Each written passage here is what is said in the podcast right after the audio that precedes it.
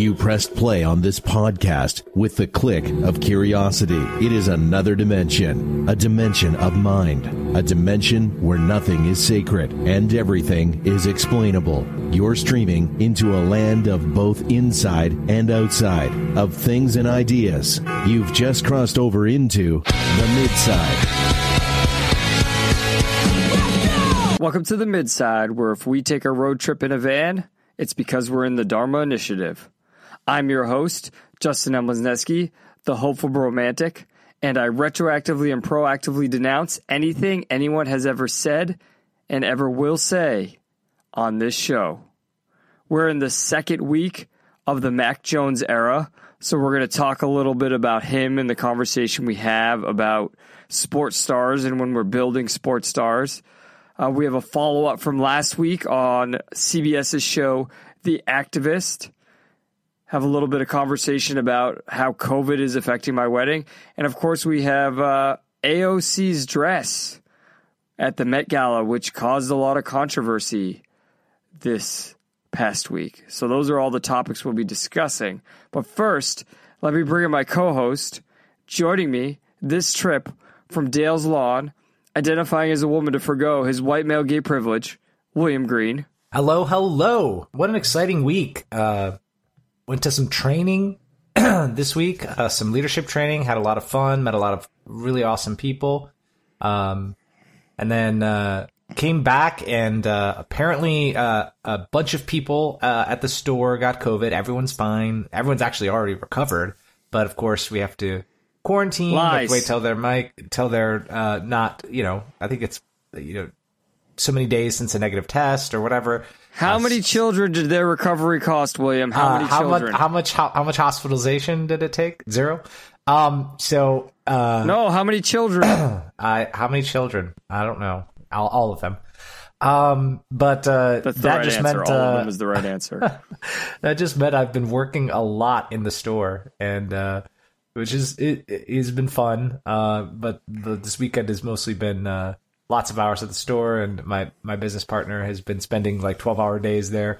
So, uh, but uh, it's been it's been uh, it's been fun, and uh, boy, the store has never been more organized and clean. It's interesting uh, how much the when you have both owners in the store, how much uh, things are just like, oh man, this could be better organized. This could be better organized. So uh, it's uh, I think a lot of people are going to be coming back from their from their uh, COVID vacation, and uh, one disappointed because uh, being a small company, they don't get their uh, COVID sick pay. They just have their normal sick hours. So some people are going to be disappointed, maybe a little hungry for hours. But then on the other side, uh, how how clean and organized the store is now. Co-vacation. I was trying to think of something. COVID vacation. I was trying to think of a term or something. How is a term not developed for that yet? I don't think know. with this going around that this would be a huge term right now. You would think. You would think. Is the store more organized simply because you guys are more competent or because you care more? I'm leaning towards the latter. Uh, I think it's probably a bit of the latter. Uh, that being said, I think uh, uh, my business partner is just that type of person where you know the the the more he'll just find optimizations if that makes sense. So he's just in there and he's just like he'll he'll put the time in right to uh all you know reorganize the shelves so that they're so that they're more organized. He'll he'll Makes he'll sense. see he'll see oh this will save us five minutes when the when the food gets delivered from the delivery service. He'll see that and say oh that'll pay off and then he'll do it right. I like that. That's some good ahead. thinking. Yeah, yeah, I like that. I like that.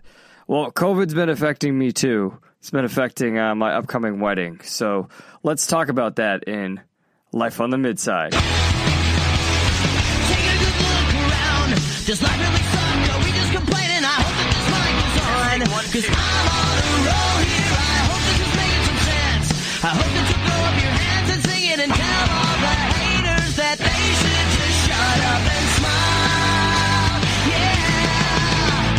As always, if you want to support the show, you can do so on Patreon or Locals. Patreon is per episode, Locals is per month. We accept any and all support, including affirmations. That's the midside.com slash Patreon or the midside.com slash locals. And I'm going to pat myself on the back there. That was a good quote unquote read. I that was a good plug. I did that really, really well. that, that sounded professional. When I said it, I don't know how it sounded to all of you with the audience, but I felt good when I said that. Now let's go into some talk that makes me sound like an idiot. So, William, as you know, because you're invited, and I'm assuming you're not going to cancel on me, right? You're coming to the wedding, right? Well, I don't know. I mean, this COVID thing. What's What's crazy is you say that, but that is the response that I've been getting, that we have been getting, right? So the wedding's coming up in a few weeks here, and obviously, or obviously, honestly, we're probably going to take a couple weeks off from the show just because I don't really have time right now to get a couple up. Live show from the wedding. Live from the wedding. Maybe William can do that. William will get on Discord on his phone during the wedding if you all want that. I, am not going to disallow that. That would be for, funny. For the record, we did do a lot. We did do a uh, a show for for the bachelor party, so uh, precedent has been set. That's true. That's true. But the Sunday after the wedding, we're gonna go watch NFL football. That's right. And then the following Sunday, uh, I don't know if you know this, New Found Glory was gonna do a 20 year anniversary tour for their self titled album, but they can't do that because of COVID. It just messed up all their plans. So the last show on the tour is at the Orlando House of Blues, and they're playing that album all the way through. So I'm going to that show as well. Oh, exciting! Yeah, we just had the uh, Pop Punk Still Not Dead tour here. So. Yeah, that's what this is. It's the last leg, and they're here on Saturday and Sunday, so I'm going to both. Nice. So off air, William asked me how much merch I'm going to buy. Apparently, I'm going to buy all of it because I also already have two tickets. So nice, nice. Yeah, I, I right, sent so, I sent uh, I sent a picture. I'll post it to Discord. There's this nice like uh, I don't know what you call that, like a like a it's not a poster because it's it's cloth and it's not a flag because it's too big to be a flag but uh banner i guess you'd say? I nice think banner, banner. was the right term. Yeah. I'm definitely going to be buying that banner. I saw there are also pins that i'm going to be buying. Anyway this is really nerdy. Um, all the hot New Found Glory talk on this podcast. Oh man. The That's point the being here for we're gonna we're gonna miss a couple episodes here. We're gonna take a couple weeks off. I think it's acceptable. I think with our track record and all the time we've taken off, we've not. We taken haven't taken off. any COVID vacation. That's true. Yeah, that's true. We we've been recording all of COVID. You know, we have our our yearly break, but besides our yearly break, we've never taken any random time off in ten years. So I think that this is acceptable. I'm not so. I'm not taking off due to COVID though, whereas people are doing that for my wedding. We've had people cancel from California people cancel from DC. And then, and I don't want to name any names here. I'm always hesitant to talk about my personal life on the show because, you know, it's not about the doxing or anything. It's just like, I don't want to blow people up on the show. That's not my purpose in having a conversation like this. My purpose in having a conversation like this is a, is a trend I've noticed. So I received an email. I won't say from who. I will say that the person lives in Canada and asked, Are you and the bride going to get tested? Which is funny to me, William, because it doesn't make a difference if only the two of us get tested. Everybody at the wedding would have to get tested. So why isn't the question is everyone at the wedding getting tested? Is it simply because we live in Florida and people are afraid that the Floridians are going to you might catch the freedom infect the right infect the rest of them, and that's what I'm starting to notice.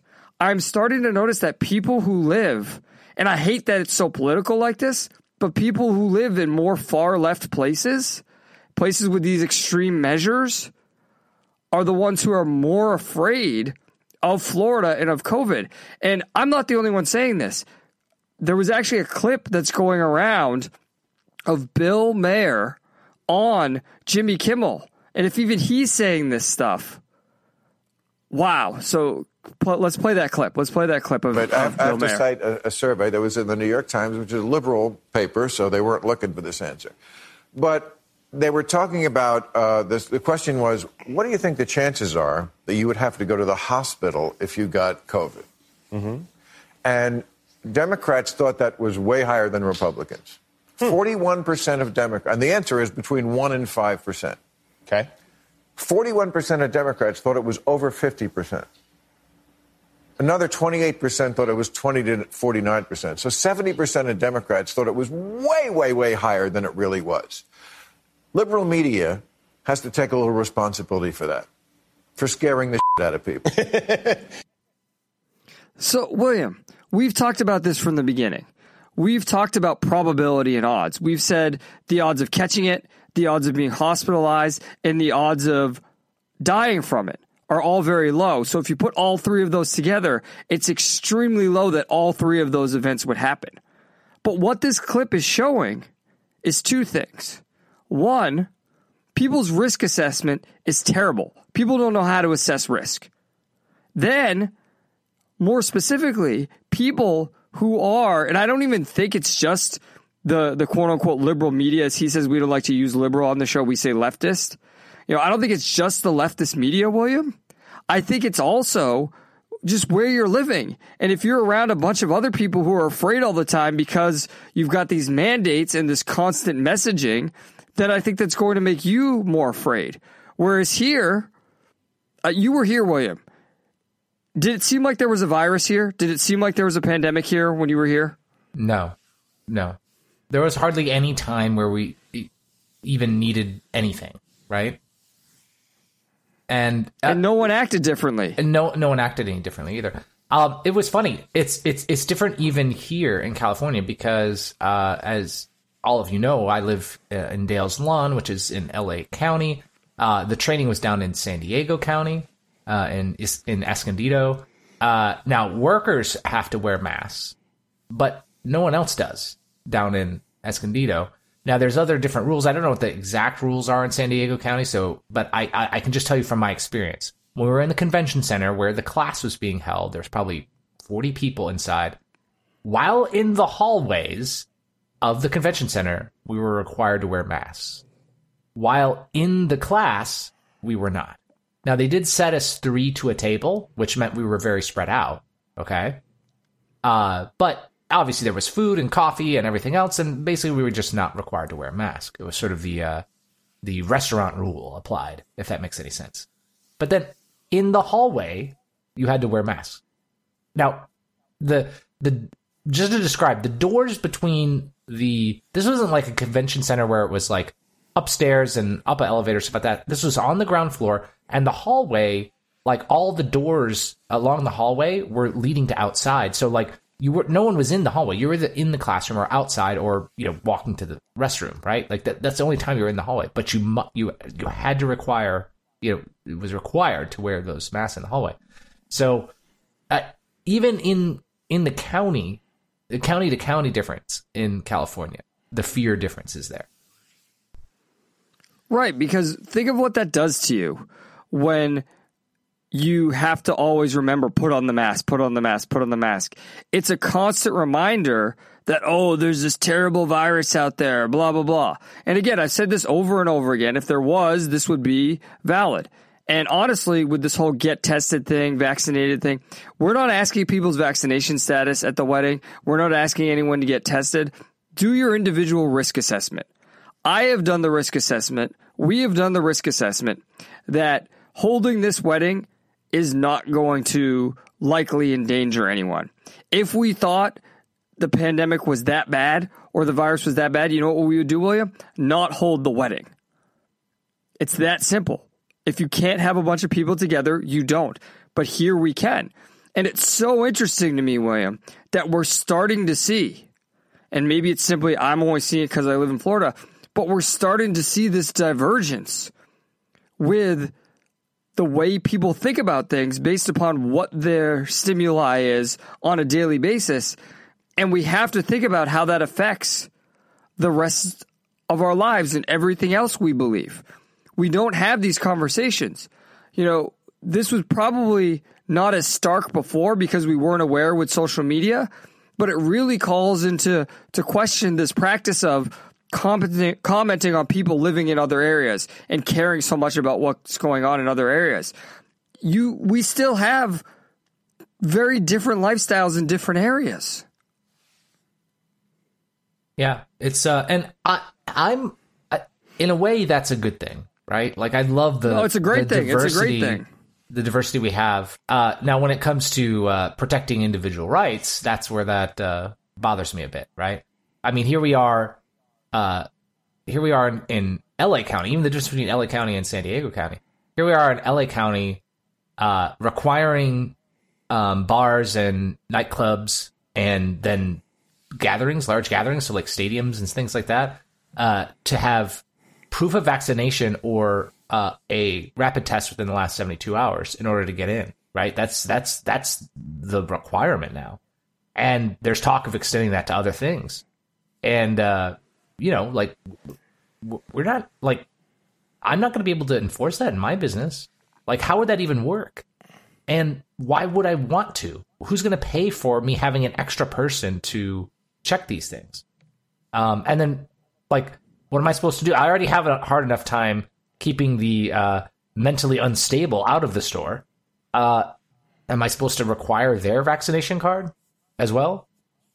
I, this I don't know how they're going to uh, continue to trickle this down, but you know it's going to trickle down further before the pushback. Yeah, I mean, LA, LA County trying to overlap COVID policies with the homeless crisis is one of the uh, I, yeah, I don't know things. how it's yeah, I don't know how it's going to Yeah. work. I mean, it it are they supposed to have their their vaccination card on their phone too? I mean, we all we all have this. Uh, you know, you can get it in your your Apple Wallet or your uh, Yeah. Google Play Wallet. You can get this vaccination card, which I have because I got got vaccinated a long time ago. Um, you know, are, are we supposed to require that? Are we supposed to scan that on the way in? I, I don't know. I don't know what's going to happen. I mean, even in even in the store, I, and Justin, you'll you'll appreciate this. The number of people because people are in town for the uh, for the race in Long Beach. Uh, the Grand Prix is uh, next weekend, and uh, people from all over the place. Paris. Uh, I met someone from Germany. All sorts of people are in town. Even those folks are not wearing a mask inside. Now we're supposed to like I don't know refuse service, tackle them, something. I don't know what we're supposed to do, but you know we're just being nice, and they're they're not from here, obviously. People from different parts of America as well. They're they're like, oh, can can we sit inside? Oh yeah, absolutely. They're they're not wearing a mask when they're in line, right? And um, it's fine, right? Like, and and we're seeing, you know, no one. Uh, I'm waiting for the California Karen to remind them to wear their mask, but it hasn't happened yet. Well, and that's that's the lesson in all of this. That's the lesson in all of this is no matter where you live and no matter what the culture is there, you need to check yourself against it and make sure you're living in line with reality and not whatever the accepted social norms are. You know, when you go in a store, are you going to get in trouble for wearing a mask or not? Should you care whether you're going to get in trouble or not? And it, it, it extends beyond COVID. It extends beyond COVID. Just whatever is normal don't act based upon what's normal. Act upon what you assess is best based upon reality.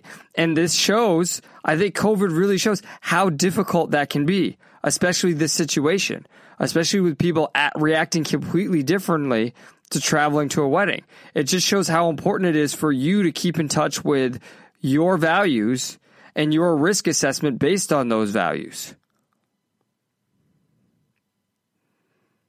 All right, let's move on here. Follow up. Uh, last week we talked about the uh, the CBS competition series, The Activist, which was basically going to be sort of like a uh, crap. The Apprentice is the word I was looking for. Uh, the Apprentice style show with uh, some celebrities following around some people who raise money for causes. They're activists for causes. But there was such a backlash against it. And it wasn't a backlash, William, from people like you and I, calling it like the oppression Olympics. It was the a backlash from people basically saying that Hollywood is trivializing being an activist. They're defiling the holy is uh, is how I phrased it. Right. This was this Yes. is like uh, someone saying, uh, you know, whoever per- put the first uh, televangelism on TV, right, must have felt this same pushback. How dare you put something holy on on television Well, it's actually and commercialize It- it? it, it, it's it's it's more uh, it's more ironic than that because like televangelism that's on TV nowadays is just like they just put a camera on the televangelist and they talk. There's not a lot of production behind that. Yeah. Where this would have had super high production value, which is the irony of the whole thing. So there, there's a couple quotes I want to read and then I want to point out the irony. So, in a joint sta- statement, this is from Variety. CBS and producing partners Global Citizen and Live Nation announced the format switch, saying the activist was designed to show a wide audience the passion, long hours, and ingenuity that activists put into changing the world, hopefully inspiring others to do the same. However, it has become apparent the format of the show, as announced, distracts from the vital work these incredible activists do in their communities every day. The push for global change is not a competition and requires a global effort. Although footage for the original incarnation of the series had already been shot, this version of The Activist will be entirely new, with filming expected to begin from scratch. So, first of all, William, I want to sidestep the the discussion of the push for global change is not a competition. I don't want to get into a uh, oh you know the the typical objectivist libertarian point of oh yeah you know capitalism competition creates change and growth. Yes, we understand that. That's not the irony here. That's not what I want to want to, want to talk about. I want to talk about that they're going to film everything again from scratch. People were complaining that all they were doing was exploiting this. This is what Hollywood does. Hollywood, most of the people, you know, and I'm not talking about like the actors and such who are true believers. There are definitely true believers out there. But these companies, these high level producers don't care. They're only marketing your beliefs back to you because they know they can make money off of it. You want to know how I know? William, how much money are they wasting filming this twice? Oh, and if they really cared about social causes, wouldn't the money be better given to one of these causes? Couldn't they say, okay, we're going to scrap this show and the money we would reinvest in it to show our goodwill and to show our good faith in this cause or one of these causes? We're going to give it to that cause or we're going to split it to the six people or whatever it is. The fact that they're refilming this and wasting all this money shows how much they don't actually give a shit about this and they, it's all exploitative. Yeah, it's uh, it's I'm imagining like when they have to do movie reshoots, and it's sometimes like a third to a half of the budget they've already spent, right? Well, think Already spent of so far.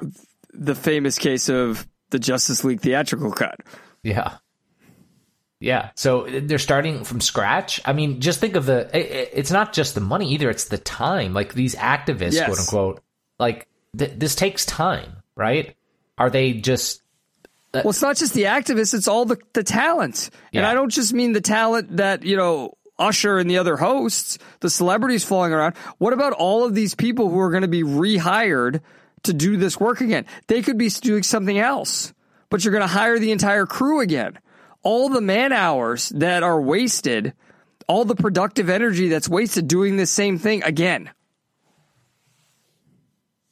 well, I'm sure it'll be a great television show now that they're taking the reality part out of it, the reality competition part out of it. Like, what, what, what will this even be about? I guess it's going back to what we were saying before, which is a documentary on each uh, charity, each activist. Pretty much. It sounds like it's going to be like a uh, sort of like a 60 minutes type news magazine show now. It's an on infomercial for each one. Great. That'll- Essentially, that'll- yes. Yeah, that'll get great ratings. Well, and I, you know, I think I said before, like it would be a good show if you did a documentary style, right? But uh, or could be a good show. I'm not saying it would be a good show. It could be a good show, but you know, the, from the way they describe in the article, it sounds more like an infomercial, right? Well, and that's the other irony here. This is the the irony I wasn't even going to address, but there is a value to having a reality competition format for causes like this. That is a way of raising awareness. But it's as you said, the religious aspect of this, the sanctity of this means you're not allowed to do that. But think of um, the amount of awareness if this actually was a hit that this would raise Yeah. but they don't want to hear about that because they're more worried about the sanctity of it, which then again they're violating that without even realizing it. So this this whole thing, like somehow they escalated the farce in a week, which again proves they'll never be peak farce, right? That's right. The farce And of course- The farce it does because especially when we're talking about AOC. Like I can't even. Did you see all this stuff coming out of the Met Gala? Like it's insane to me. First of all, the number of pictures of people in fancy dresses without masks, and then all the help with masks on. People Adam Carolla, it the Adam Carolla Games. pointed that out on the sh- on the ACS show, it's it's it's it is. It feels like the Hunger Games. It totally feels like the Hunger Games. Uh, I, I can't say that. I get uncomfortable with uh, just even looking at it, and maybe that's it. It's just the science, right? I mean, we're we're just we're just following the science, We've got to follow the science. and the help have to wear a mask. Justin, What, what? How does the science tell us that? Can you break that I don't science down for me? I, I, I well, see, they're poor and they're dirty, and so therefore they must wear a mask. Oh. Oh, because they're dirty. Yeah. So if well, they're you're- they're if you're- unclean. Clearly, they're not dressed up in fancy dresses that uh, or wearing uh, see-through uh, dresses like Megan Fox. So Oh, oh, okay, I get it. So if you're one of the elite, you know how to take care of yourself. right, But everybody make- else you, who's you, who's you poor, take care of yourself. Yep, you test, you get vaccinated. Uh, only the poor Oh. don't don't do all those things. So therefore, they because they're uh, stupid. The rest of us are stupid. That's why we need to be put in masks and forced to take vaccines and such because we're too stupid to know what to do. Yeah. Exactly. Oh, I mean, I get it. See, That's- see that's the- so the- scientific. see the see the folks the folks that are wearing the fancy dresses and and doing all this stuff. They're performing. They're performing, right? But all those people that are bringing them food and drinks, they're not performing. So they don't. They they have to wear masks. Right, because when you're performing, you're smart, but when you're doing things that like people need, like bring them food, you're stupid. Because who would who would bring other people I mean, food? what That's other a stupid thing conclusion are we supposed to draw? What other conclusion are we supposed to draw? I mean, it it seems pretty cut and dry to me that performers are super smart. People who you know know how to talk to people are the smartest people. Yeah. Well, and I, I'm I'm putting politicians in this category, like AOC. I mean, is there really a difference between a an, an actress and AOC at this point? Very little. I, I think the the transparency of their dress is maybe the only measure we have. Yeah, actresses say they're actresses.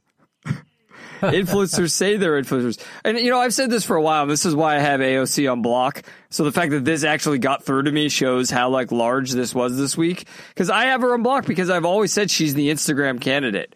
She's a she's the the gatekeeper influencer. If you've read my most recent article, the gatekeeper gatekeeper influencer as a politician. That's all she is. And I mean, this latest stunt. So you know, we're talking about the whole masks thing and the unmasked thing, but it's actually a step worse. Worse, on her dress, she wrote the words "tax the rich." tax the rich. Now, this is the Met Gala, which is like $30,000 per ticket. And she's wearing a fancy dress and she's saying tax the rich. And of course, people are pointing out the obvious well, if you can afford to be there, then you're the rich. And then she says the medium is the message. So she's trying to get some sort of points for saying that because she's rich and she's saying tax the rich, that stands out. I mean, she even said her Instagram caption, proud to work with Aurora James as a sustainably focused black woman immigrant designer who went from starting her dream at a flea market in Brooklyn to winning some award against all odds and then work together to kick open the doors at the Met. The time is now for childcare, healthcare, and climate change for all. Tax the rich. I mean, this is this is what I mean where I say gatekeeper influencer, William. This is gibberish. This is all gibberish. It's like all it, it- she she literally this is it's literally like taking a bunch of Google key- keywords and putting them in an Instagram post, and then trying to to pass it off as the medium is the message. Again, it's the same thing as the last story. If you really cared, you wouldn't pay for the Met Gala ticket you would give the money to someone who needs it or a cause who needs it. But you think you're quote unquote raising awareness when really all you're doing is growing your own popularity. That's all it is. And it's the same thing. This is why I hate influencers on social media because they act like they're doing it to help you, but they're not because if they did, they would give valid advice. But 90% of them, just like AOC here, are just saying the crap that they think's going to trend. She knew this would trend. She knew this would trend, and that's why she did it. What What is the message if the medium is the message? The medium is the message is we got in here and we infiltrated. Is that what she's trying to say, William? That they infiltrated this? Yes, an insider infiltrated. I mean, who's more of an insider than an elected politician? I, that's that's what I'm I'm genuinely confused about I mean- how she gets away with. How are And people tax the rich. How much is this dressmaker making? I've I've seen uh, people are doing stories and saying like, oh, she owes a bunch of taxes in a bunch of different states right now. She's like behind in her taxes on a, in a bunch of states. I mean, good. She shouldn't have to pay those taxes, so I don't give a fuck about that. But yeah, she shouldn't be posing with a dress that says "tax the rich" and make that dress, right? Yeah. But it goes back to what we were saying at the beginning. The rules apply to you; they don't apply to me.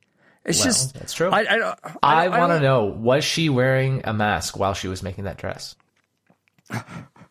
Doesn't matter. AOC is is vaccinated and she Oh, loves children and she protects And the. she, she wants to bring climate. climate. change to all. I don't understand that one Yeah. either, but I mean, I guess she's pro fossil fuels now.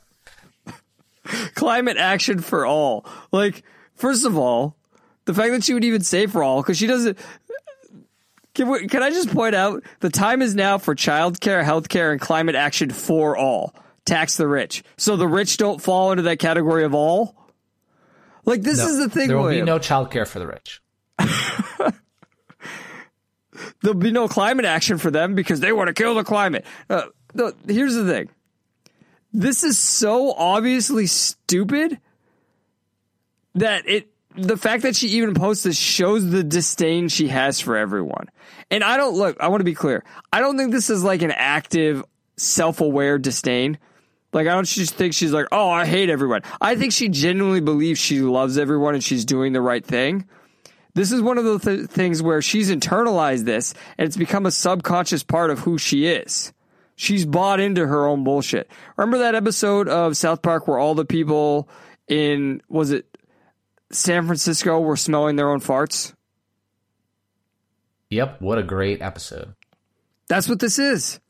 That's what this is. Yeah, and, and it blows my mind that look, I have her on block for a reason.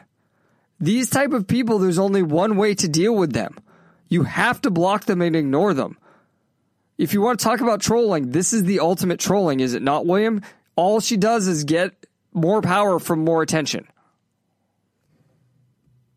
Yeah, yeah. I think the it- it's one of, it, it's definitely the definition of a troll, right? Like the more you you don't feed the troll. So in this case, we're we've already given her enough attention.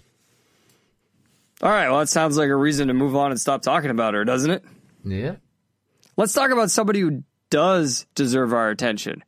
Mac Jones. Mac Jones. Mac Jones is the Patriots' new quarterback. Uh, the Patriots finally, and I say this ironically after a season, seem to have a replacement for Tom Brady. Now, it's only been one game, so we need to not get ahead of ourselves. But of course, everybody else is getting ahead of themselves, right, William? I don't know if you saw, a lot of people had him ranked in like the top 10 quarterbacks of the week last week. Which, hey, I'm not going to complain, right? A little bit of it has to do with the Belichick mystique, the the aura of the Patriots.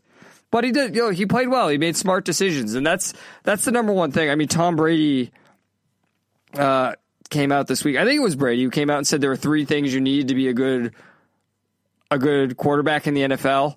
You need to have um, a good arm. Bill Belichick, uh, Gronk, and Belichick. Are those the three things you need?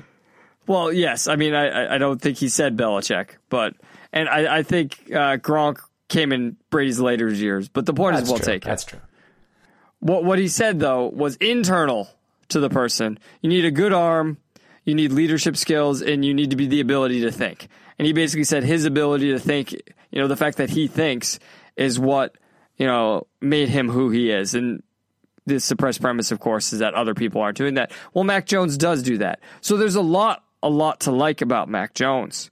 And it's interesting the way the conversation has evolved about him. So the Boston media has latched onto this idea that Mac Jones is selfless. And this just shows to me how this conversation about selfless versus selfish is just a dead conversation to me, William. And what I mean by that is people use the concepts and terms in such a way that is anti reality that I don't even think it's worth engaging with the terms anymore. I just, I just think rhetorically it's dead. And what I mean by that is the the Boston media here. This is a, an article from you know a local CBS affiliate in Boston. Latched on to some quotes from uh, one of the Patriots players and Mac Jones himself. The first quote here is. Uh, he's super selfless, tight end Hunter Henry said Wednesday, standing in those pockets and taking those shots and throwing the ball. It shows a lot to the linemen, to us receivers. That's big time.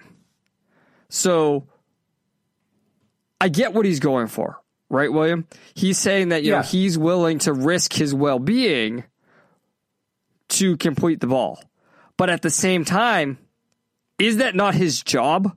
Yeah, I would. is I would not- say he's invested. He's committed to the team. I mean, Justin, Right. the, the leadership training this week, I had to listen many times. They were talking about. Uh, it's not. They would say something like this.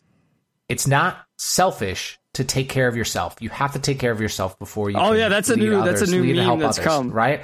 And it was just repeated over and over. And I, as you can imagine, I'm just sitting there squirming in my chair and saying that's the whole point of selfishness, right? Is like you you have to have value and value yourself before you can value anyone else. Right. And that's that's the whole thing is Mac Jones wouldn't be able to stand in the pocket and throw the ball like that if he didn't have value in himself. But that's what I'm saying that the whole conversation's dead at that point. If you're literally talking to people who are going, it's not selfish to take care of yourself. They're not even listening to what they're saying. They're not even thinking about what they're saying. They're just repeating things. And it's the same thing with Hunter Henry here, right? I agree with him that what Mac Jones is doing is a value. Standing in the pocket, taking those shots and throwing the balls, it it shows a lot to the linemen and receivers. It it is big time. I agree with Hunter Henry. So I'm not going to sit there and focus on the word.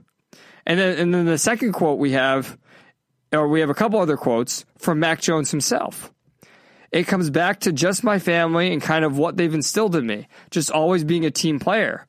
And I wasn't necessarily that way when I was really young. I can honestly say that sometimes it was more about me than other people, and that's not how it should be. Ever since, I mean, that was when I was really young, but ever since then, I just made it more about the team because that makes it more fun. And again, I agree with him. I agree that in a team sport, it makes it more fun and you're more competitive and you achieve your values more by making it more about the team than only solely yourself because that's how you succeed as a team. Now, do I agree with his language? No, but that's also why I'm not going to sit here and nitpick things and it demonstrates how we don't really talk about these things properly. And then the final quote it's not about me, and it never will be, and it shouldn't be. Obviously, being a quarterback, everyone wants to hype you up and give you all this and all that, and sometimes you need to take more blame than you give, than they give you, and things like that. So I've always just tried to be humble and stuff. It just works out in the long run, and that's the best way to be the best teammate you can be. Never be a beta. mean- Just never ever do it. It is death. Why did you play that drop?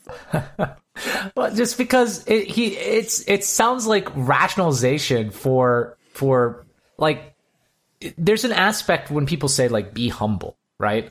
And, and it's the same the same thing with selfishness here. When they when they when people are saying be humble, they they don't really mean be humble.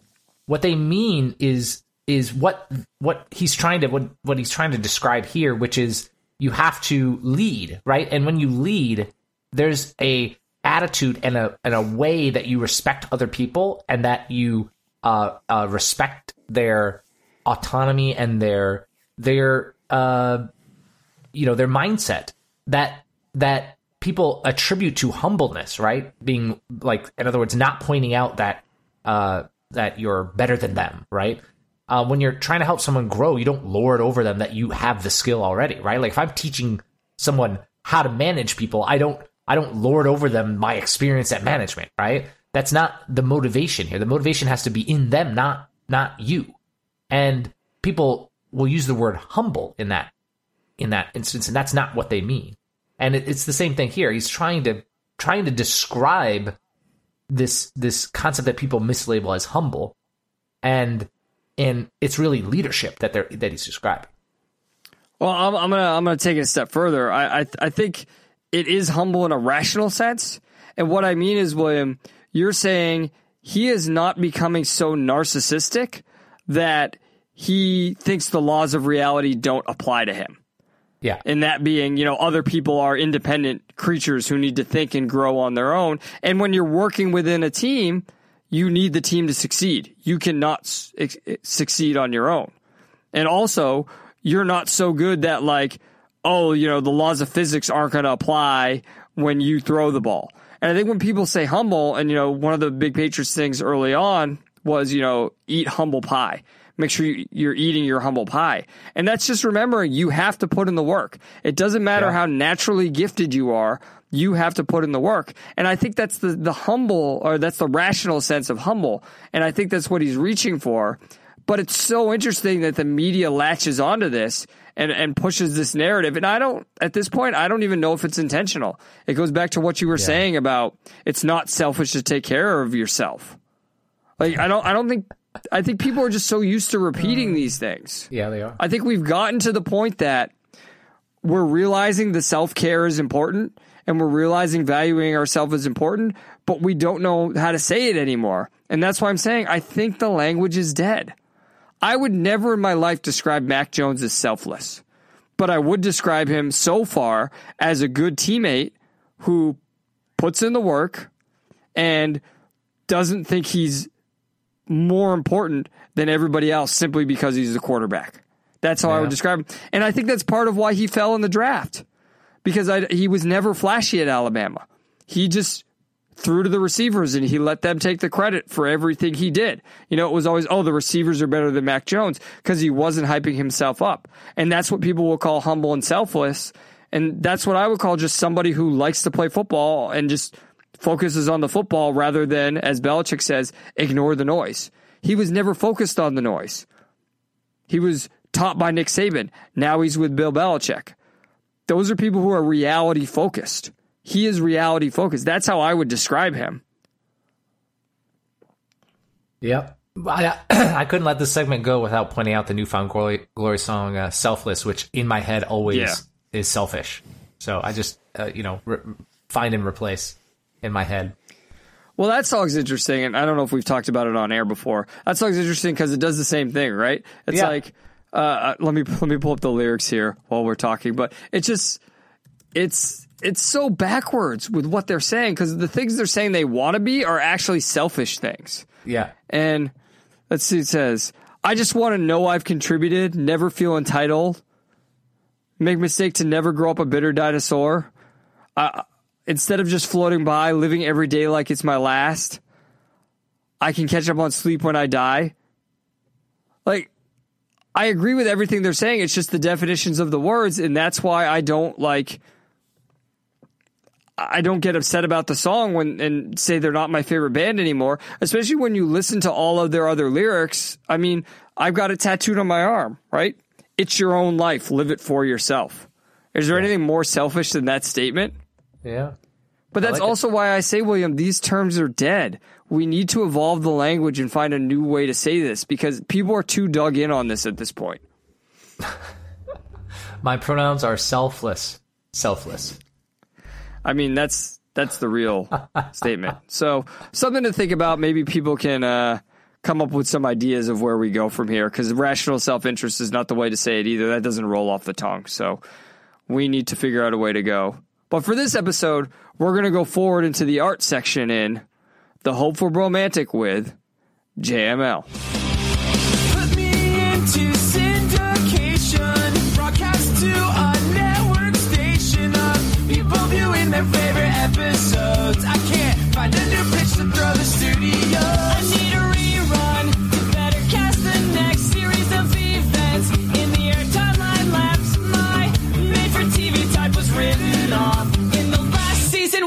Wasn't focused on. As always, if you'd like to continue the conversation during the week, you can do so by joining our Discord.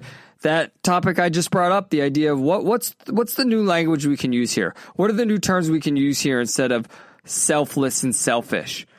right? Let- Let's move on from those terms. How can we do that?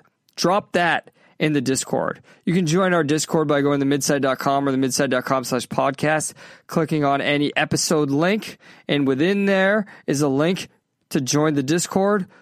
Do that. We'd love to hear from you. We'd love to talk to you. We'd love your feedback. People have been talking about the trailers in there. It's interesting to see that. It's interesting to see how their reactions are the same or different from ours. This week, I'm going to review the new Clint Eastwood movie. Uh, last week on the show, last episode, I said I was going to probably see Cop Shop. That was before I realized the new Clint Eastwood movie was out. So I saw Cry Macho. Cry Macho is set in the late 70s. Clint Eastwood is a, a, a burnt out, faded rodeo star because, you know, in real life he's in his 90s. Now I think he's 91 in real life. And his boss says, Hey, I had a son with a Mexican woman and he's down there. So can you go to Mexico and get him for me and bring him back? The whole movie is about the relationship between Clint Eastwood's character Mike and Raphael, the Mexican boy. He's like in his early teens. I think he's supposed to be 13, but he seems more like 16 to me. And it's all about their relationship and how the subtext is that Raphael's never really had a masculine figure in his life, a, a father figure in his life. I mean, we look at the title, Cry Macho. So, Macho is the name of Raphael's chicken, rooster, that he uses in cockfights. He named it Macho because, you know, he values strength because he has to be strong on his own. He doesn't trust anyone. He can't trust anyone. His, you know, his mother's crazy. His dad has abandoned him. So he tries to live on the streets even though his mother is pretty rich in Mexico. Uh, and Macho's with them the whole time and protects them and they protect Macho. But they also discuss, you know, the term macho. And there is one scene where, you know, Clint Eastwood says, you know, being macho is overrated. It's, you know, it's more worried about like what other people think of you. And there's also a scene, you know, it's called Cry Macho. There's a scene where Clint Eastwood cries. Now, I'm not going to go deep into the thematic analysis here. The most important thing to know about this movie is you know what you're getting in a Clint Eastwood movie. You know, this is part of his stage of his career where he is aware he's not going to be around much longer. So he's continuing to make movies that are saying goodbye. You know, he's leaving messages to the world. I mean, when he's talking about, you know, what's the role of being macho, of being strong, of being hyper masculine, when that's the genre he became famous in, right? Think of Dirty Harry, think of all the westerns he made. You know what you're getting. But with this film in specific, what I will say is the second half is tremendously better than the first half. At the end of the movie, when I was watching the credits, it said it was based on a novel, and that is apparent watching this movie. The first half, when Clint Eastwood is filming scenes of people just talking, especially the actors who are opposite him, it does not come off well.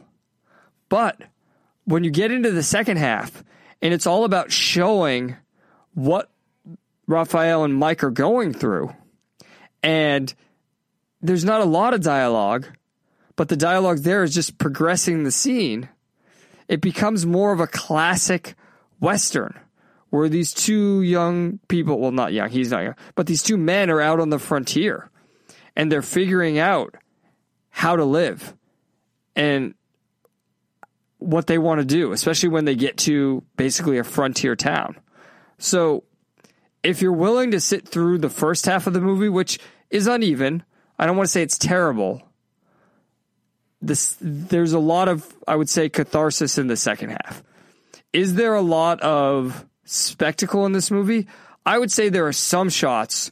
One particular with Clint Eastwood, Macho, and Raphael walking on a road was a tremendous shot. It was a classic Western shot. So again, you know what you're getting for this spectacle wise. There's there's good catharsis in here. The problem is how uneven it is. For because of that, I have to give it a bro.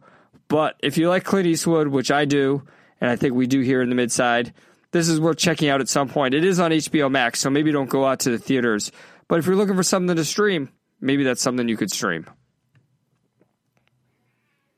Let's move on to trailer takedown. We're going to talk about some movies that will come out. As always, I post the trailers in the Discord on Saturdays.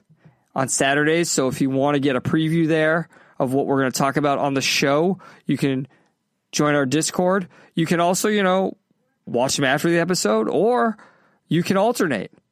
You know, you watch a trailer, we talk about it. You watch a trailer, we talk about it. Trailer takedown. First trailer. The Humans is another A24 movie. This one stars Amy Schumer and I can't remember the guy who played Glenn in The Walking Dead. Although there's an irony at the beginning of this trailer where they're like, "Oh, that zombie television series. Who would want to watch that?" And then the actor who plays Glenn, Steve Yeun, that's his name. Steve Yeun is in it. So that I think that's intentional. But then also my thing is like, who would want to watch this? I mean, I think I think they were being ironic at the beginning of the trailer where it's like, oh, you know, why would you want to watch zombies when you can watch humans? And this is a movie called The Humans. And then at the end of the trailer, they highlight the you within humans. But I don't, this is, this is exactly why I hate A24. And this is exactly why I hate naturalism, William. And I, I'm interested to see what you're going to say about this trailer because it was like they were trying to portray this idea of, oh, the, their lives are terrible and they hate themselves and hate each other, but they have families, so it's good and life is good. And it's it's first of all why I hate the idea of you're obligated to your family. If your family is bad for your life, I would say you are obligated to cut them out of your life or minimize them and figure out how to have a healthy relationship with them. But at the same time, they're making this trailer. I don't know. It seemed to me when I was watching this trailer, they were trying to make it seem like a positive thing. Like, oh, this is a positive story. And it's just the way it was shot, it was slow, it was ugly. It, it was the complete opposite of positive.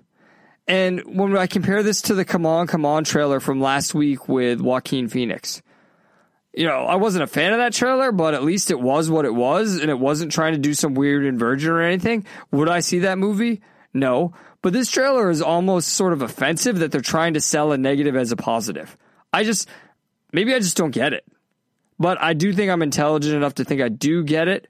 And I just think that this is naturalism. This is the idea that we're all suffering. This is how we suffer together as a family.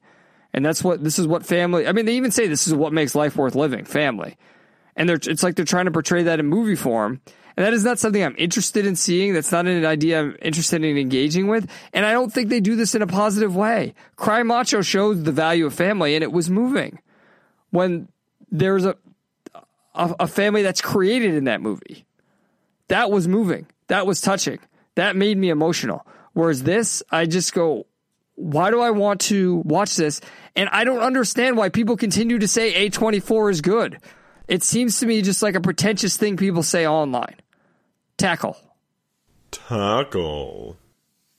This was so boring. I was waiting for Amy Schumer to talk about her vagina, and it didn't happen. So I'm not sure. I'm not sure if she's really in the movie. Um, what was with all the shots of the shitty apartment? That's what Like- life is. We all live I- in shitty apartments. I, I don't understand. I I it, I don't understand. I, I I just I couldn't get it. I, I why do you make me watch these A24 trailers? I'm gonna tackle. Tackle. William, I, I I bring them on here because they're such a topic of conversation. They're they're so weird and so boring. Who who is who is the audience for this shit? Uh, what are they getting out of it? That's why I make you watch them because I, I, I this is an open conversation. this is an open conversation. They get super hyped, they get critical acclaim, and then when you go and online, you go quote unquote film Twitter or whatever. These people love these movies. The number one reason I've never seen The Lighthouse with Willem Dafoe and Robert Pattinson is film Twitter talks about how good it is, and it got all that critical acclaim, and it's A twenty four. Crazy. Second trailer. This is the night. is about an Italian family in the 80s who are excited to see Rocky 3. It specifically focuses on the, the teenage son. And this is, it's, it's interesting how this is wrapped around. So this seems like a, a meta movie. And what I mean by that is I don't think it's intentionally meta, but it's become to the point now that we are now making a movie about how Rocky is inspirational. So it shows how, you know, Rocky influenced the Italian community, especially when we think about the Italian community as, you know, you know, immigrants. When you talk about the early 20th century and throughout the 20th century, I think we've kind of forgotten nowadays because we have such a focus on Hispanic immigration, the way the Italian community immigrated here. And this trailer, it reminds me of sort of that. Do you remember the movie, William? I think it was called Born to Run about Bruce Springsteen influencing the the Pakistani kid living Yeah. in England. Yeah, yeah. And it seems like sort of the American version of that movie, where this is about you know the kid's gonna you know tell the girl he loves her and all all of these things. This looks like the exact opposite of the last trailer we just watched, and this is the kind of movie I want to watch. This looks like they're romanticizing Rocky 3, which is in itself a romantic movie. I would maybe call Rocky 3 more pulp romanticism. But it's interesting that we're romanticizing romanticism. But hell, we need that. We need that. So this is a movie that I'm actually going to circle and be circle on the calendar and be excited to see whenever it comes out. I will make this a priority no matter what out what else is out around it. I think this could be this could be one of those that's secretly good that we talk about that other people kind of ignore. Hug. Hug.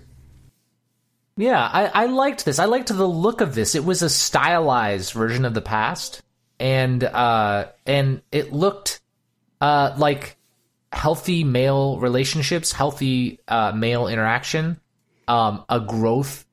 Uh, you know, it looks like there's going to be some character growth, like you said, pursuing your values, using art as fuel to inspire you to take control of your life, to to pursue your values. Yeah, I'm all for this. This looks great. Uh, hug.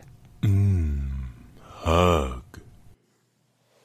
Third trailer. Needle in a Time Stack is about a world where time travel is possible, but it seems like it's used in a psychological setting. It was unclear what the mechanics are here. But the point is, it was used, or it is being used to tell a romance story. But, you know, it has the typical things in here where it's like, oh, you know, what if you go back into the past and affect your future and everything? I don't know if there's really much else to say about the mechanics of this. Uh, cinema, uh, the cinematography looks looks nice. It looks like it's well shot. It looks very sleek. Uh, it doesn't look like this is meant naturalistically or depressingly. Uh, my one sort of hesitation would be I remember the Time Traveler's Wife, where you know I read that book and it it had you know interesting mechanics, but they never really did much with it, so I never ended up seeing the movie because of that. But any movie that's got time travel that looks like it's well made like this, this looks like it's well acted, right? I, I I looked at this. This looks like a you know it's a capable movie. It's it's well done. It's well produced. So this has the possibility of being good, and it's got time travel. Let's see how they do a time travel love story with this idea that you can go back into the past. I'll see it. Hug. Netflix and Hug. Yeah, you know, it, it seems like a uh, romance movie with sci-fi elements, and that does intrigue me. Um, I I see what you're saying about uh, it doesn't seem naturalistic. I completely agree. Uh, I wonder though, you know, I, I like a little action with my uh, with my uh, sci-fi, so that's gonna be a little weird for me. But this seems like something that I could uh, that I would watch uh, on the couch, um, on a on a Sunday, relaxing after football. So this uh, this is gonna be a Netflix and hug for me. Netflix and Hug. Final trailer. West Side Story is Steven Spielberg's version of the Broadway musical. And I don't know what else there is to say besides what I just said. I mean, the production value looks like this is through the roof. You know the music, you know the story, you know Steven Spielberg. So if he hits it, you know it's going to be a hit. You know it's going to be great. You know it's going to be worth watching. And the trailer makes it look like he knocked it out of the park. So I'm going to see this because this looks like it could be one of those, hey, it's important to see because this is one of the best directors ever. He took a property and he did it to a high high degree. Watch the trailer. Try and tell me you're not convinced to see it after watching the trailer. I I don't know. I don't really have much else to say, William. I think that uh, this is important to put on the radar and it's important to check out. Hug. Hug. Yeah, you know, I'm not a huge musical fan, unlike the stereotype, uh, but I can't refuse Steven Spielberg. I have to see what he's going to do with this. Uh, if it's stylized in in the right way, this will be a a uh, a could be a masterpiece. So let's see what he can do with it. The trailer looked really good. Uh, the the singing sounded really good, which is uh, you know after all the Disney remakes of uh, of uh, Disney films and auto tuned uh, Beauty and the Beast. Uh, it, it didn't sound like this is going to be auto tuned in uh, electronic uh, uh, everything. So yeah, let's see it. I want to see it. Hug. I am not primarily a musical fan either, but as I've shown over the history of this show, and William, as you know me, if somebody knocks a musical out of the park, it can be as good as any other movie. I mean, La La Land is one of the best movies ever made, hands down. I will make that statement. Uh, the Greatest Showman. It isn't always a perfect movie, but the music in that movie, I still Yeah. listen to mu- music from that movie. I listen to covers of it. I mean, there's a New Found Glory cover of it, right? And then Dear Evan Hansen comes out next week. And even just the movie, or the, the movie, the music in that trailer. I don't need, like, I'm, I'm afraid that song that they're showing in the trailer when he's on stage singing is in the climax of the movie, but it's so good even in the few seconds they, they play it. And those, those are the same songwriters from La La Land and The Greatest Showman. So I will get excited for a musical if the talent behind it has a good track record. And when you t- talk about those songwriters, and I can't remember their names off the top of my head, but all their songs, La La Land, Greatest Showman, and it looks like Dear Evan Hansen, they're all about you know taking control of your life and having pride and loving yourself and having a better life. And I'll see musicals if it has that kind of content in it. And we know the story of West Side Story. We know it. It's sort of like Romeo and Juliet in a positive sense. Because as I always tell people, Romeo and Juliet is actually ironic. It's supposed to be about like these kid kids aren't actually in love and their society sucks and look how they get themselves killed. Whereas West Side Story takes that sort of same setup and does better things with it. So I will I will give musicals a chance. Am I you know do I seem like a person who loves musicals? No, I'm not the stereotype either, but they're as valid as any other form of the genre. They're as valid as any other genre. And the final thing I'll say about it is like I saw in the Heights. I don't remember if I reviewed it on here. I think I did. I reviewed it on here. And Jon Chu, one of the songs and the way he executed the songs is tremendous. So it can be done very, very well. All right, what did we learn this trip, William? I learned that there's a bunch of musicals I need to watch. Justin, what did you learn this week? You've never seen La La Land or The Greatest Showman or I've seen The Greatest Showman. I have not seen La La Land, what? and yeah, I haven't seen it yet. You are not allowed to host this show anymore until, you watch until La La watch Land. wow, I can't believe that. I learned that you've never seen La La Land. What are you oh, doing? Oh, Man, I'm getting kicked off the show. My, my, What are you All my privileges, I feel them coming back. All right. If you don't want William to be kicked off the show, thanks for coming by and come by the, the Discord and let us know about that. Right? Because without you in the Discord, we'd lose William, and I would also just be talking here in the closet and being crazy to myself, and I don't want to sound that way. Right? I don't want to sound that way. So I appreciate you, and let's show some, William some appreciation in the chat and encourage him to watch La La Land. And if anybody goes in the chat and says La La Land's a terrible movie, you're kicked out of the chat. The banhammer will come out.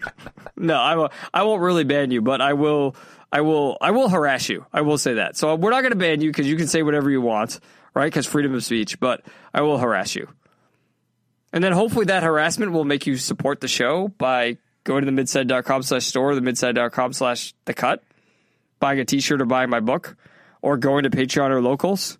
You know, Patreon is per episode, locals is per month. The midside.com slash Patreon or the midside.com slash locals. Or maybe you can tell a friend. You can tell a friend how, even though I disagreed with you, all I did was harass you and I didn't ban you. And I didn't harass you like the Twitter sense. I just said, come on. I wish we should have a drop Come on, for this. man. I know. we Oh, I know what the drop is. Play it. Play the beta drop. Never be a beta. Just never, ever do it. It is death.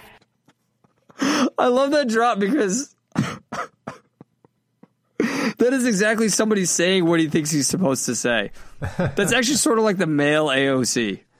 Oh, the pickup uh, the pickup artist community, that's a whole other topic. That's another show.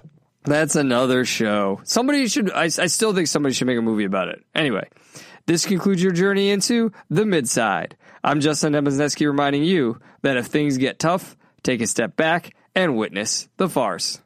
Never, ever, ever be a beta.